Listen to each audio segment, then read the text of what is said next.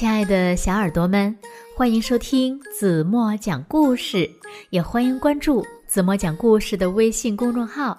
我是子墨姐姐。有一只大熊从冬眠中醒过来了，忽然，它好想当爸爸。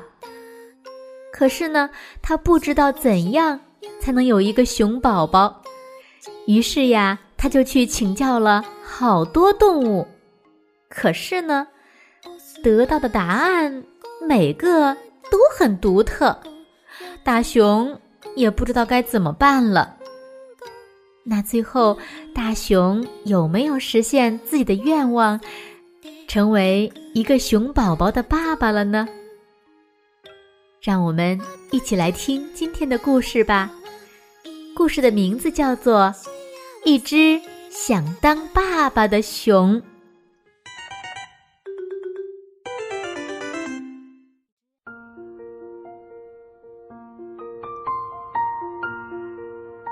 有一天早上，大熊还在山洞里面睡觉。外面呢，已经有一只野鸟，一边唱歌，一边找虫子吃。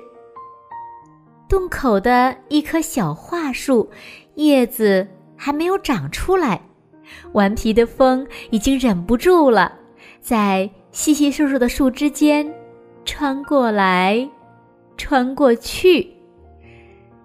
原来春天已经来了，大熊终于从冬眠中慢慢的睁开了眼睛。他的肚子咕噜咕噜的叫，睡了好几个月都没有吃东西，他当然饿了。大熊不停的找东西吃，吃啊，吃啊，吃啊。很快的，他又把自己养得胖嘟嘟的。在一个充满阳光的下午。他坐下来想着，想着，忽然，他好想当一只又高又壮的熊爸爸。但是，该怎么做才能当熊爸爸呢？他一直在想这个问题，不管他怎么想，就是想不出一个好办法。第二天。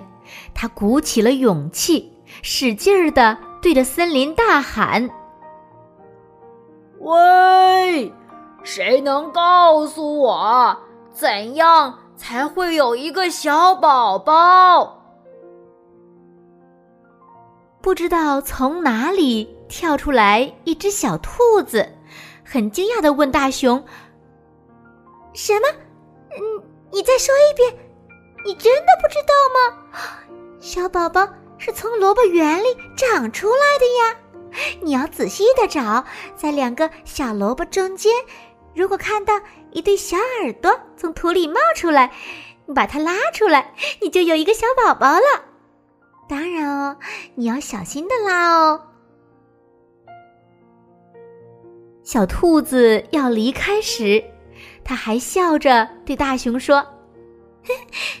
怎么样，很神奇吧？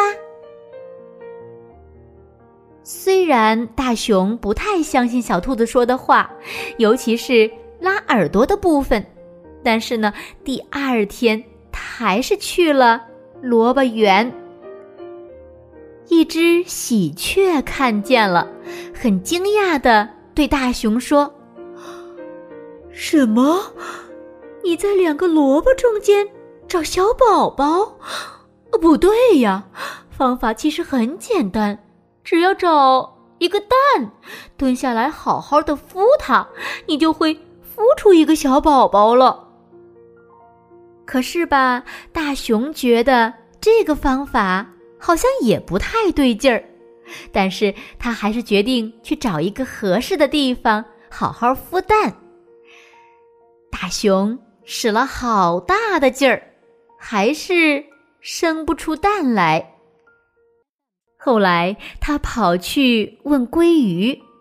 虽然把头埋进水里说话是很难过的事儿，但是呢，他急着问鲑鱼：“我怎样才能会有一个小宝宝呢？”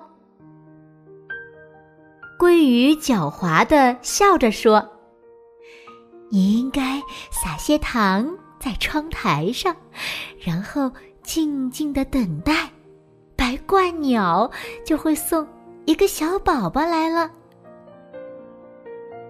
大熊不知道什么是窗台，但是他知道哪里可以找到白鹳鸟。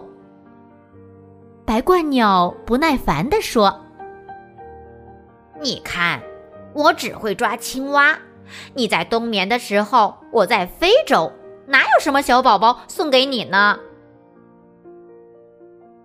大熊觉得很失望，孤单的。坐在草地上，看着天上一朵变来变去、很像熊的云，他想起妈妈说过大熊云的故事。妈妈说，熊宝宝出生以前都是在大熊云里玩游戏。嗯，那是很久以前的事情了。妈妈说的故事呀，他几乎都快忘光了。忽然，有一个声音在大熊耳边轻轻地说：“你很寂寞，想要一个熊宝宝，对不对？”大熊很惊讶的转过身来，看到了一只母熊。他的眼睛里充满了温柔的爱。你怎么知道？大熊问。因为，你一直在看那朵像熊宝宝的云呐。母熊微笑的向大熊靠近了一点儿。你相信大熊云的故事吗？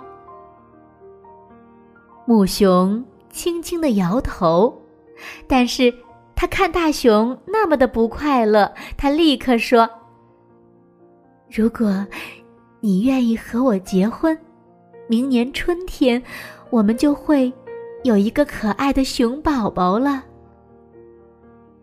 真的吗？大熊很高兴的跟在母熊后面，他们要赶快。去找一块干净、柔软的草地，准备迎接可爱的熊宝宝。好了，亲爱的小耳朵们，今天的故事呀，子墨就为大家讲到这里了。那今天留给大家的问题是：你们知道大熊怎样才可以有一个熊宝宝吗？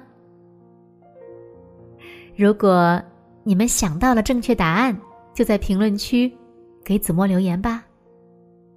好了，今天就到这里吧。明天晚上八点半，子墨还会在这里用一个好听的故事等你回来哦。当然了，如果你喜欢听子墨讲故事，不要忘了拖到末尾点个好看哦。还有还有，点广告、转发朋友圈，让更多的小朋友听到子墨。讲的好听的故事，好吗？